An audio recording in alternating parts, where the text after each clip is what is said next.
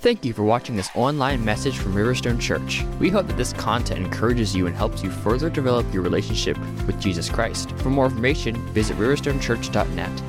There you can learn more about us, view additional messages, submit your prayer needs, and even give online. Thank you for watching, and may the Lord richly bless you. I'm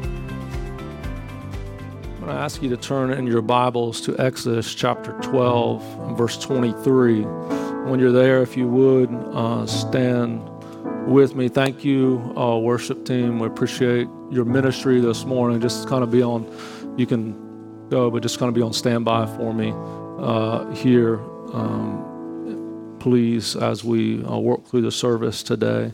Uh, when you're at Acts, I'm sorry, Exodus chapter 12, uh, verse 23, stand with me once you found your place there, and we'll read together. The word of uh, the Lord. Look at verses 23 through 28. I want to speak to you over these next few Sundays about looking to the future.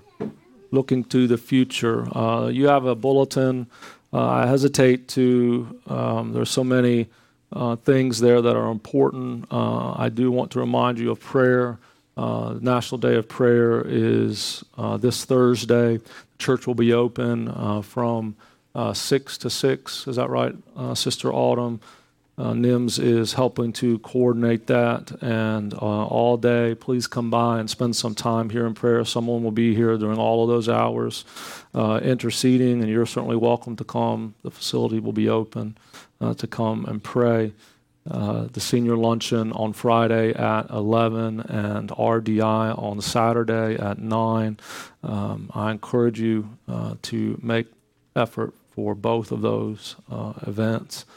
And uh, then marking your calendar for Sunday evening, May 22nd at 5 p.m., which will be our Riverstone family gathering. Uh, we'll have a meal together and we'll talk about the direction of the church. Uh, please mark your calendar for that and make plans to be here on the 22nd if at all possible.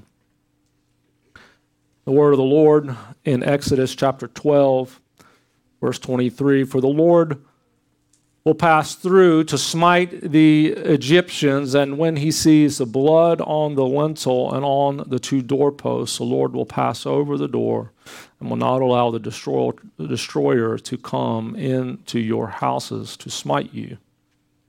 And you shall observe this event as an ordinance for you and your children forever. When you enter the land which the Lord will give you, as he has promised, you shall observe this rite.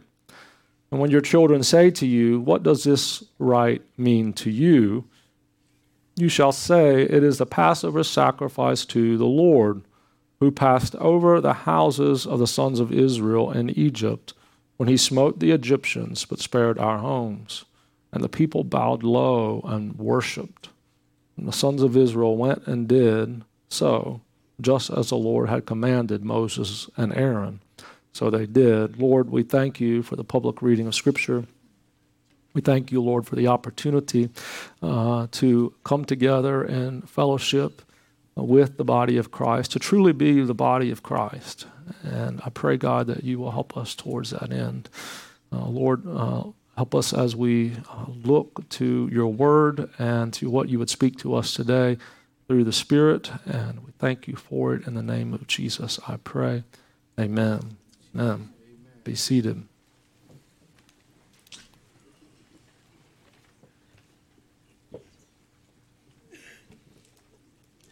There's a saying that goes something like this as those who do not understand or know history are bound to repeat it. Those who don't understand or know history are bound to repeat it. Uh, in essence, bound to repeat uh, the challenges and the difficulties of history. If you don't learn from your experiences of the past, you're kind of bound to uh, repeat those things. And so, uh, in the scriptures, often there were times and places where God would say, Remember this, remember this aspect, remember this event, remember uh, this that I have done for you. And He would uh, helped them to set up various memorials or uh, points of uh, remembrance in order to uh, think about or reflect on uh, what it meant for God to do a deliverance. And the thing that I'm always reminded about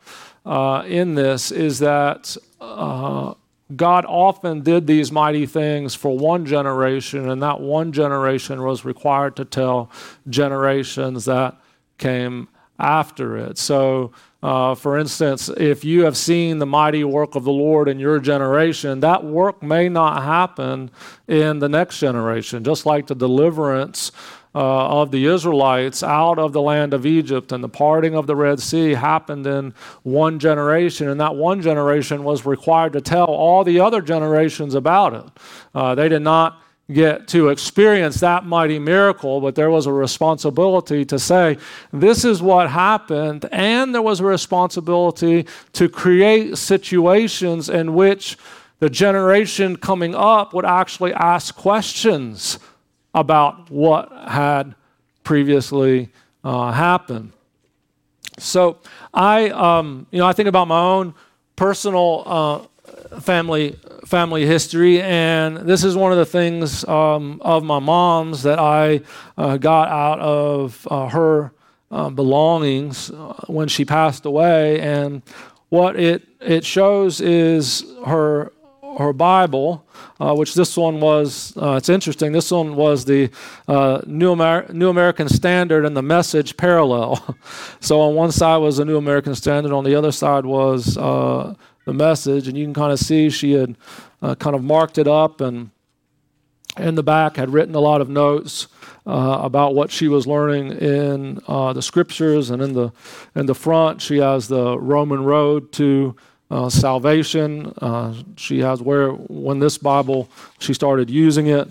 Uh, there was a note I found of prayer requests that uh, she had written and stuck in the Bible, and one of the prayer requests was for us, was for this, this church. That was written on, on this list, uh, along with, with other things that uh, she had written. So this, this Bible is a means for me to look back um, and remember, you know, things that I, I want or interactions with my mom that I won't experience anymore uh, this side of eternity. But it's also uh, to remind me of some things going forward, to remind me of some heritage that I have that points me in the direction of uh, the future. If I were to uh, go a little farther back in um, my my history, I would actually find uh, this old Bible that I'd, I'd, like to get restored at some point. Um, that was actually uh, back in my mom's family. It goes back to the late 17 and early 1800s. I won't, I won't open it up here, but inside is marriage dates and death dates uh, that were written out of people back uh, in uh, the family. So this this is kind of a memorial that I hope to get fixed up a little better and to pass that on uh, to my children uh, as well.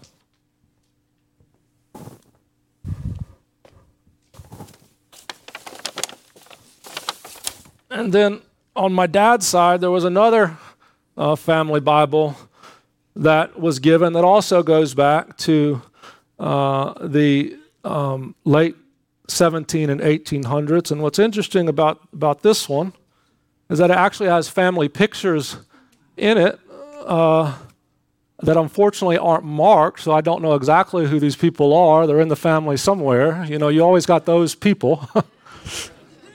uh, but these are at least uh, Civil War or before because on the back, there was the tax stamp uh, that you had to have if you got portraits back then.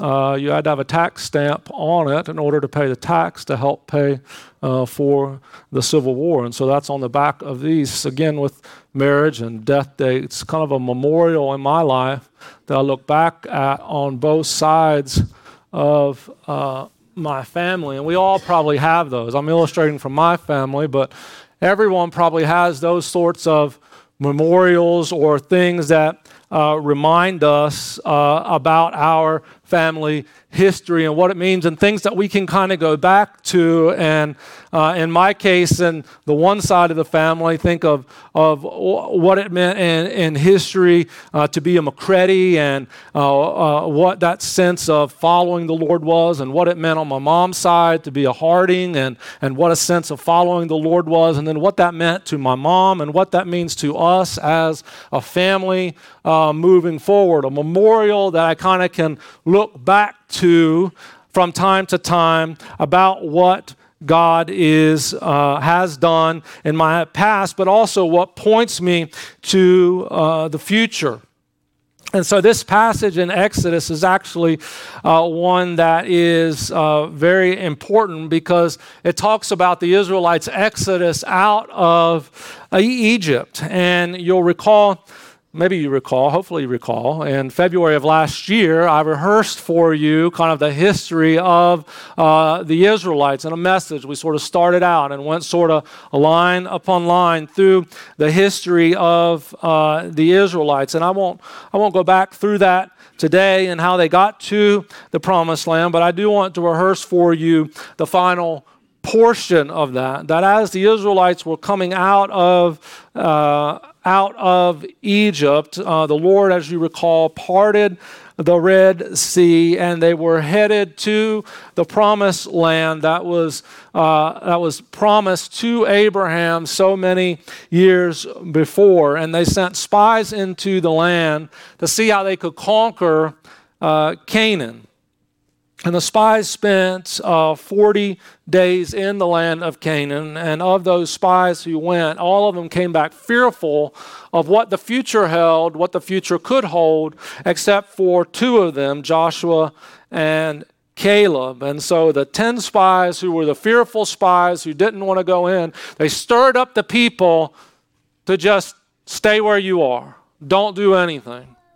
Just wait. Don't Think about what God has already done and the miraculous deliverance from Egypt and the parting of the Red Sea and the cloud of fire uh, uh, by night and the pillar of cloud by day. Don't think about all those mighty things. Just know that where you're going is too difficult for you. And those 10 spies prevailed upon the rest of the Israelites, and God forced them to wander in the wilderness, just kind of cycling around for 40 years. If in, in the back of your Bible, some of you might have maps and it might show that wilderness wandering, and they're just kind of, that's exactly what it is, just sort of wandering around in the wilderness until the generation that was fearful died out, and all of those of the next generation were able to arise and take leadership. And so, when the 40 years were complete, uh, Joshua, who was the successor to Moses, led the people to enter into the promised land. And as they entered into uh, the promised land, they had to cross the Jordan River. And in Joshua uh, chapter 3, God commanded the priests to take up the Ark of the Covenant and to step in the Jordan. And uh, Joshua 3 and 13, it says, And it will come about when the soles of the feet of the priests who carry the ark of the Lord, the Lord of all the earth, rest in the waters of the Jordan, the waters of the Jordan will be cut off, that is, the waters which are flowing down from above, and they will stand in one heap.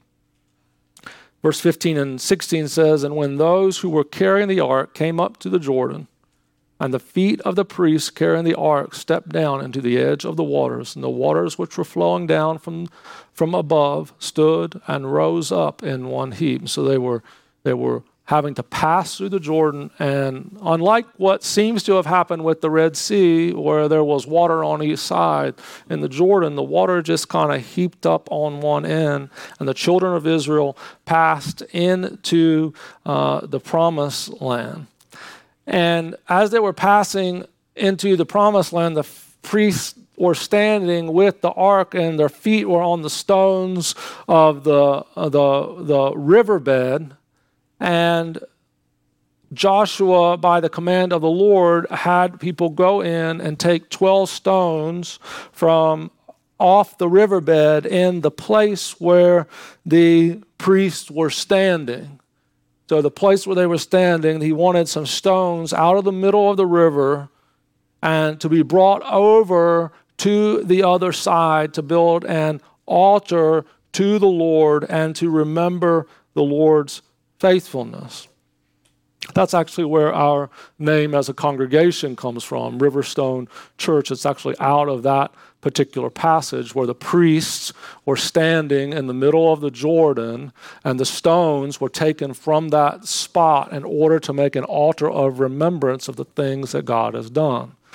And while we didn't really ask, I, am not quite sure where the idea came from, but what is, is interesting is that throughout our history at important times, actually picked stones up from certain spots.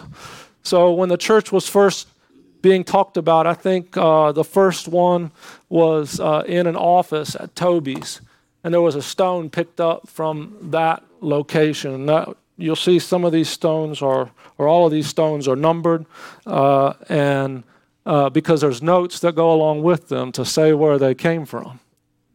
And so, first stone and a second stone was a place where uh, we met for the first time as as a people worshiping together. And another stone was brought along at a time when uh, we were worshiping and a planning meeting was taking place. And uh, another stone was taken from another place of worship and brought along. Uh, and when we didn't know where we were going to go, uh, we had, we had, had a, week to figure out, you know, where are we going to meet? Uh, because the, the, the, pandemic had shut things down, and we found a, a church that opened. A stone was brought from there. A stone was brought from the Earlysville uh, Fire Hall where we met for a few weeks, and uh, other stones from other locations that were brought along. And the point of this is that we're going to we're going to carry these stones actually. We're going to take them with us. If god doesn't leave us here at insurance lane we'll pick them up and we'll carry them with us to wherever god takes us at our next location. And when god finally provides for us maybe a, a, a, permanent place to call home or a more permanent place to call home, we'll take these stones and we'll put them in a strategic spot because what we would like to see is the next generation come along and ask you or me, what is the meaning of this? Create an opportunity to say, what, why did this happen? What is the importance of this? Why are these specific stones brought together in order to uh, uh, build whatever it is that will be built out of it? And then you and I will be able to say, it's because of the mighty hand of the Lord. Because one of the things that I found in being a part of Riverstone Church is that God has always provided for us. When we didn't know from one week to the next what was going to happen or where we were going to go when uh, you're starting a church in the middle of the pandemic and no one even knows if you're going to be able to go to church. Is the government going to come and shut you down? Are police going to show up? Who knows? You don't know. It was all new to everybody at that point. And so you didn't know. But what we saw throughout the history is the mighty hand of the Lord, rocks of remembrance places to remember of why we began and how we began as a people of prayer. You see, that was one of the things of starting in the middle of a pandemic is it pushed us to prayer. We knew that we didn't have the answers, but we had to seek God for the answers. I didn't have the answers. A lot of experience in the past, a lot of, you know, other things that kind of would say, oh, kind of you should know what to do. I didn't know what to do. I didn't know what direction to go. And yet, God faithfully led one step in front of the other to be a church where hurting people were restored, to be a place where when people came along, they saw in these rocks places where there were some hurting moments, but we saw God do a work. We saw God in His mighty power bring restoration and God bring healing and God take people from the bottom of the barrel and lift them up to a place of ministry to serve Him faithfully. And I want to tell you today no matter where you find yourself, no matter what circumstance or situation, don't allow the enemy to speak to you and say, You'll never do anything for God. God does His best work with people who are at the bottom of the barrel because they realize I can't do it in my own strength. I can't do it in my own power. I can't do it in my own might. God, you have to do something. So if you come and you say, Hey, I'm at the bottom of the barrel, let's rejoice and dance like our sister Dolores because it's as low as you can go and you can only look up, and God has a plan and a purpose.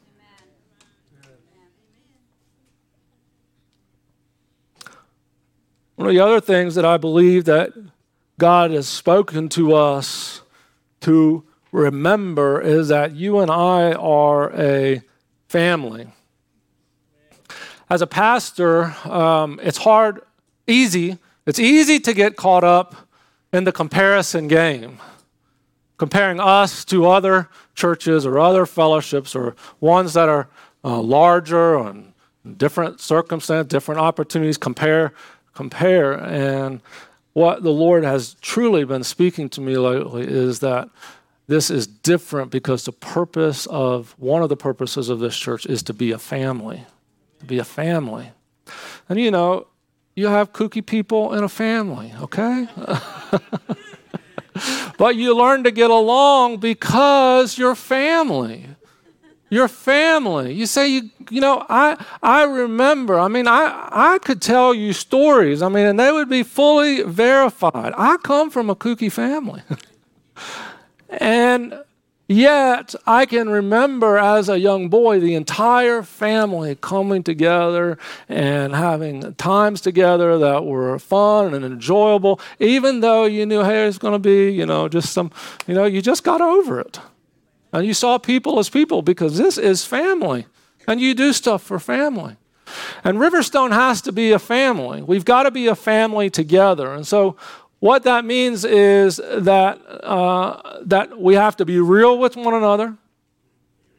We got to be open with one another, and that you should never feel alone. You should never feel off by yourself, alone, struggling alone.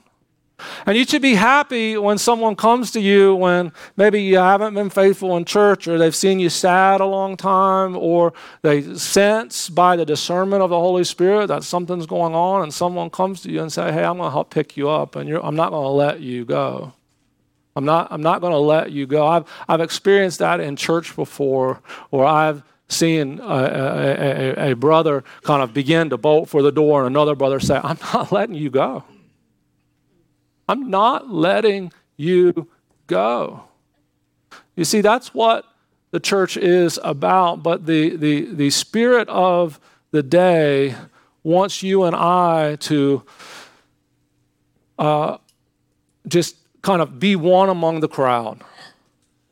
Be content to be one among the crowd, slip in, slip out, slip in, slip out slip in, slip out. Between me and Jesus, these people, I'm just coming here for some reason, but slip in, slip out, slip in, slip out, slip in, slip out. And someday you slip out and you're gone a month and nobody notices. I don't want that. I, w- I would like for you to notice when I'm not here, to pray for me and to think if I'm not here three or four weeks, what's going on? What's happening? Why, why is this happening? I want that for you because I believe that is what the Lord is calling us to be and who the Lord is calling us to be. This passage in Exodus foreshadows really what is set before you this morning in these communion tables, which is why I. Uh, uh, I wanted to share with you communion at a later time in the service this morning. Uh, so we we are going to approach communion together in just a few moments and the offering as well as an act of worship as we leave. Uh, uh, uh the, the ushers will be in the back. You can give as uh, we exit. Uh, this morning, as an act of worship, they'll be leading us in worship during that time. But I want you to think about communion particularly because it relates to this idea of memorial and remembrance. Uh, we just finished the or, or uh, walked through together the Easter uh, season or resurrection uh, season. And during that time, as we think upon uh, the death of our Lord, and particularly that last week of his passion, many people believe that uh, the communion that, that we have together, the, the bread, and uh, the, the fruit of the vine that is here ready and prepared for you that this was actually what jesus was having with his disciples was the passover seder. Many believe that that, that is what this uh, meal was. It was part of a passover seder uh, with the with the disciples and in that Passover Seder, if you've been with us when we've done uh, Seder before, what you'll recall is by the end of the evening, you kind of get filled up with, in our case, grape juice. You know, you're kind of pulling the, pouring these cups throughout uh, the evening because there's actual four cups in that Seder meal that kind of walk along an idea. And the purpose of Seder is for the next generation, to teach the next generation what is uh, happening, what has happened, and what is going uh, to come. And so there's four cups in that Seder meal. The, the cup of sanctification is first. Uh, and, and the thought is, I will bring you out from under the burden of the Egyptians. The second is the cup of judgment. I will deliver you from their bondage. The third is uh, the cup of redemption. I will redeem you with an outstretched arm and with great judgments. And the fourth is the cup of praise. I will take you for my people, and I will be your God. And so, what many people believe was happening on that night uh, before Jesus died is that him and the brethren were uh, together at the table and that there was uh, um, a cup, there was bread that would have been broken. And, and part of that was in order to remember, way back what we read right in the beginning, was that Exodus uh, chapter 12 and verse 23, that deliverance out of Egypt. And that's what the Seder kind of walks them through, is that deliverance out of Egypt. And so while the, the scripture doesn't uh, mention, they probably would have had a cup together early, a, a, second cup together. And the third cup is the cup that was taken after supper. Even in the modern uh, Jewish Seder meal, the third cup is the one that's taken after supper. And that's why scripture clearly says it was the third cup after supper. Uh, scripture says it was, it was the cup after supper, which we believe is the third cup, that Jesus said, uh, This is my body and this is my blood. So when we come to the communion table together, one of the things that we're remembering is that third cup, which is the cup of redemption. I will redeem you with an outstretched arm and with great judgments. And it's fitting because this was the cup that was the night before Jesus died on the cross, which is where his blood was shed and our redemption was purchased. That's the, the beauty of this, that as we come to the table for us once a month, uh, maybe we ought to do it more, but as we as we come to the table together, one of the things that we're remembering is our redemption as believers and being brought into the family. And Jesus says to his disciples after the third cup, he says, I'm not going to drink any more of the fruit of the vine until I do this anew with you in my kingdom. Now, imagine today if we were to have a church fellowship meal uh, together and we were to have the, the appetizer and the salad and the entree meal and we saw the dessert sitting on the table and we were to just say, we're going to do that at some point in the future. Well, I can tell you what the McCready kids would be longing for. They'll be waiting for that day in the future when the dessert table is going to be opened up. Well, communion is a way of remembering what God has done. God is God has uh, brought us out from the burden of sin. He has delivered us from bondage. He has redeemed us. That's what communion brings us to this understanding that by the grace of the Lord Jesus Christ, by his power, by his shed blood, he has redeemed us on the cross. But communion also says to us that the meal is not finished. It's not just a point of remembrance of what has been done, it is a point of looking forward to what will happen. So when I come to the table and I receive the elements, I am, I am thankful for what Jesus has done. I rejoice in his shed blood upon the cross. I am grateful that he took my place, that his punishment and shame that was borne upon the cross was originally for me, that the wrath of God was poured out upon him. I rejoice in that, and my heart is, is, is torn over that because of what has happened. But my heart also rejoices that the meal is not finished, and I look forward to hope for the cup of praise.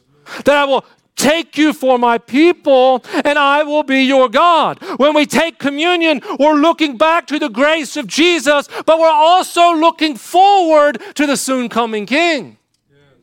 We're also looking forward to that day when He welcomes all of us around the table at the marriage supper of the Lamb, when we are all brought back together, and then He takes the final cup when He drinks it with us anew in His kingdom, as He said He would do. The communion is distinctly Christian. This is why you often hear us say you, you need to be a believer. You need to have faith in Jesus. You need to be trusting Jesus for your salvation when you come to the communion table. And it's why we give space for that. That if you haven't trusted Jesus, trust Him today. Trust Him before you come. Don't come to the table if you're not trusting Jesus. Because this is a family event. And the family, the way we get into the family is not by blood of a mom and dad. The way we get into this family is by the blood of the Lord. And so, in order to come and be part of this family, we all have to be part of the same blood. We have to have the same, the song used to say is, His royal blood now flows through my veins. You and I must have that same royal blood flowing through our veins. That's why we say if you come to the table, be part of the family. Come to the fellowship. Because there's going to be a day when the whole family gathers together. And we eat around the table of grace. And we are enjoying the benefit of what it means to be a believer in the Lord Jesus Christ. That act of truly communing with Jesus during these few moments. So, as I had thought and prayed about our time together today, I felt for myself I needed to be reminded of the grace of what it means to come to this table. When I was in Bible college, one of the things that uh, we had to do for some of our assignments was to visit different churches and to kind of get an idea or understanding of what it was like to visit different churches. And there was an Episcopal church in town, and that was one of the ones that uh, we were required to visit. And when I went to the Episcopal church, one of the things that I noticed, again, this was my first time being there, and this was uh, kind of back in the 90s, so predating a lot of the uh, social things that have happened in many denominations um, over the last few years, so uh, earlier than that. Uh, one of the things that I noticed is just the way that they uh, respected the holy things of the Lord. The act of communion and the, re- the respect that was given to the elements and to the spaces and other things. Now, what I surmise is that much of that has simply become ritual. And because it was new to me, I saw it in a different light than what many of those who were there every Sunday saw it as. And that's what can happen to us as well when we come to communion. Um, and I know there's reasons, and, and you should. If you feel comfortable taking these, you should. But even this, the crinkling of the paper, and other things sort of kind of kind of bring down the sacredness of this moment in our minds if we allow it. If we allow it. But when you and I come to the table, we come as family. And this is why we do it together. We ask you to come and hold the elements until everyone is served. Because we want everyone to eat it together. We want everyone to participate together because we're united in this. We are family in this. This is important for us. So that's a thought as we come to the table this morning that I'd like you uh, to bring. One, you're looking back to what has happened, to the grace that has been extended to you and to me in the past, but we are also looking forward to what is to come. Our time of prayer helps us to confess. If there's any sin, confess. I think it's a great time to think and to reflect upon yourself, to examine your heart, to think about where you are, and to right now in this moment pray and ask God for forgiveness or grace or mercy or salvation or whatever it is to pray in this moment that when you come to the table, you can rejoice with hands lifted high and joy in your heart that the cup of redemption is coming nigh to you, that what God did so long ago has happened personally in your life, and that as you take the cup of redemption, you're looking forward then to the cup of praise. You're looking forward to the coming kingdom and enjoying this anew with the Lord Jesus Christ. And so I'm going to ask you to stand with me. Uh, we are going to pray together. Um, uh, musicians, if you uh, can come here and begin uh, uh, continuing to create that atmosphere of, of worship here in the sanctuary. First, we're going to pray. And what I'm going to ask is that you truly pray. It is a time to examine ourselves and examine our, our hearts before the Lord. Maybe your prayer is simply a prayer of thanksgiving. God, thank you for what you have done. Thank you, Lord Jesus, for saving me and redeeming me. Thank you, Jesus, for that grace you have shown in my life. Maybe your prayer is a prayer of salvation. Maybe you're continuing to question. Maybe you've never come into relationship with the Lord. The Bible is very clear that today is a day of salvation. God desires to draw near to you if you will draw near to Him. He's simply a breath away, crying out to Him. He will hear you and He will respond. He will forgive you of your sin, cleanse you from your iniquity. He will deliver you. He will bring you into the kingdom. I'm going to ask that we would take the next few moments, and maybe as you stand where you are, maybe you want to kneel for a few moments, to find a posture of prayer and try to block out whatever things may be in your mind in these next few moments, except for praying and seeking the Lord and allowing Him to speak into your life. Before we come together to receive the elements, let's spend some time examining ourselves, as the scriptures say, before the Lord. Let's pray together. And again, find a posture that is comfortable for you in uh, seeking the Lord as we pray together this morning.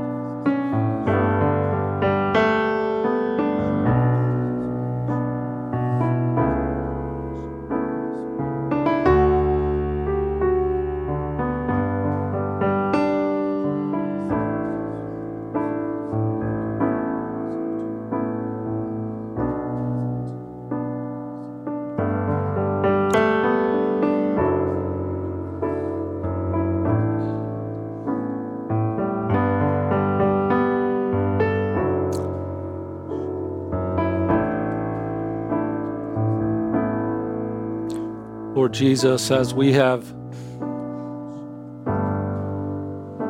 as we are crying out to you individually, we also cry out to you corporately.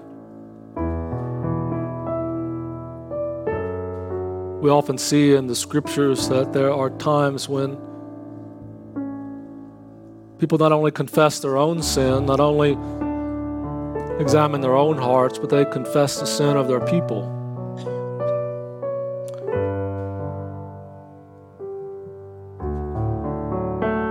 So, Lord, today I begin with confessing the sin of us as a group of people who gather together, Lord Jesus.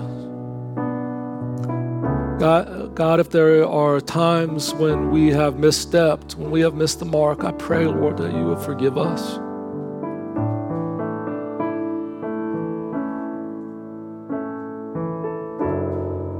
God, if we have not been sensitive to the move of your Spirit, that you would forgive us, Lord.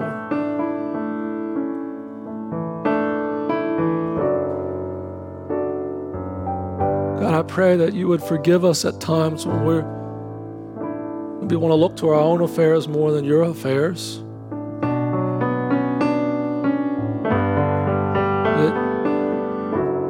Consumed in the rat race of the world. Fail to take the time that's necessary to simply sit at your feet.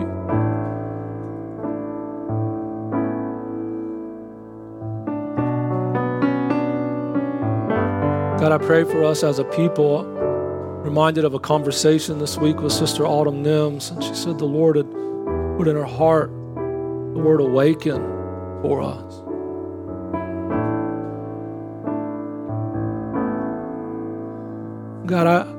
Pray, Lord Jesus, that you awaken us. Lord, I, I, I believe, I, I have, God, I have this, this hope within me that we're at the moment of the breaking of dawn. When the light of the sun crests the horizon.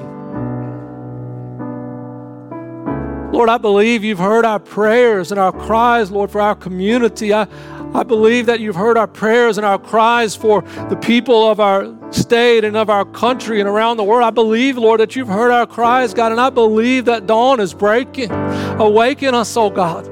Awaken us to the glory that awaits. Awaken us, oh God, to the goodness that is ahead. Awaken us, Lord Jesus, to the good things that you are doing. Awaken us, oh God. As your people, awaken us, God.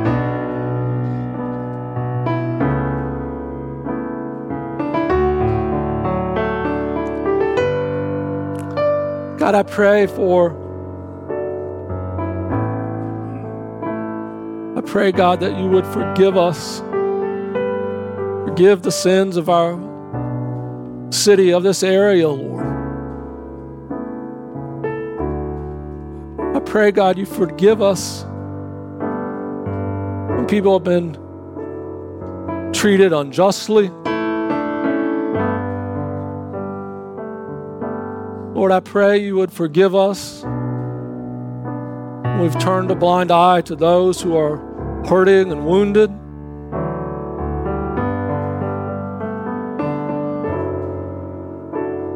God, I pray you would help us to be a beacon of hope.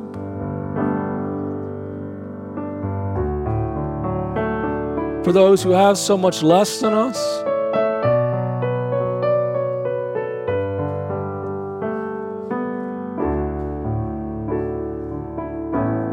God, I thank you. I thank you, Lord, individually for using us despite our shortcomings. I thank you, Lord, for using us as a church to be a blessing. God, I remember back to the early days of the pandemic, God, somehow, I, God, you provided. You provided masks and gloves when nobody else could get them. God, we were able to be a blessing to people to give out, Lord, by the thousands, masks and gloves just on the side of the street.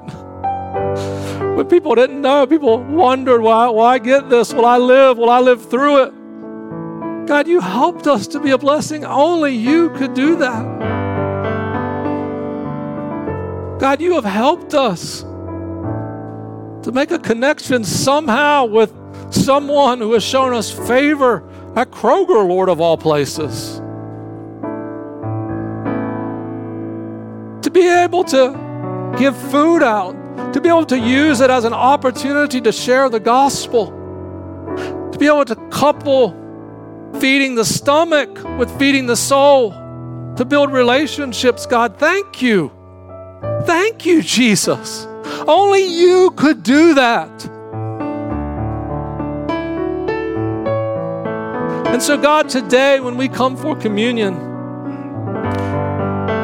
unified, together. We do so knowing our sins are forgiven. We do so knowing that through the cross that our redemption has been purchased. We have been reconciled to God. And we come together, Lord, with optimistic hope for the future. That your glory will cover the earth. That there will be a day when you will set things right. That all eyes will look upon you. And in that moment, every knee will bow and every tongue will confess that there is but one Lord and his name is Jesus. We receive these elements this morning with optimistic hope in the future. So, God, we thank you. We thank you, Lord, for hearing our prayer today. We exalt in you. We thank you for your grace this morning. In Jesus' name, amen.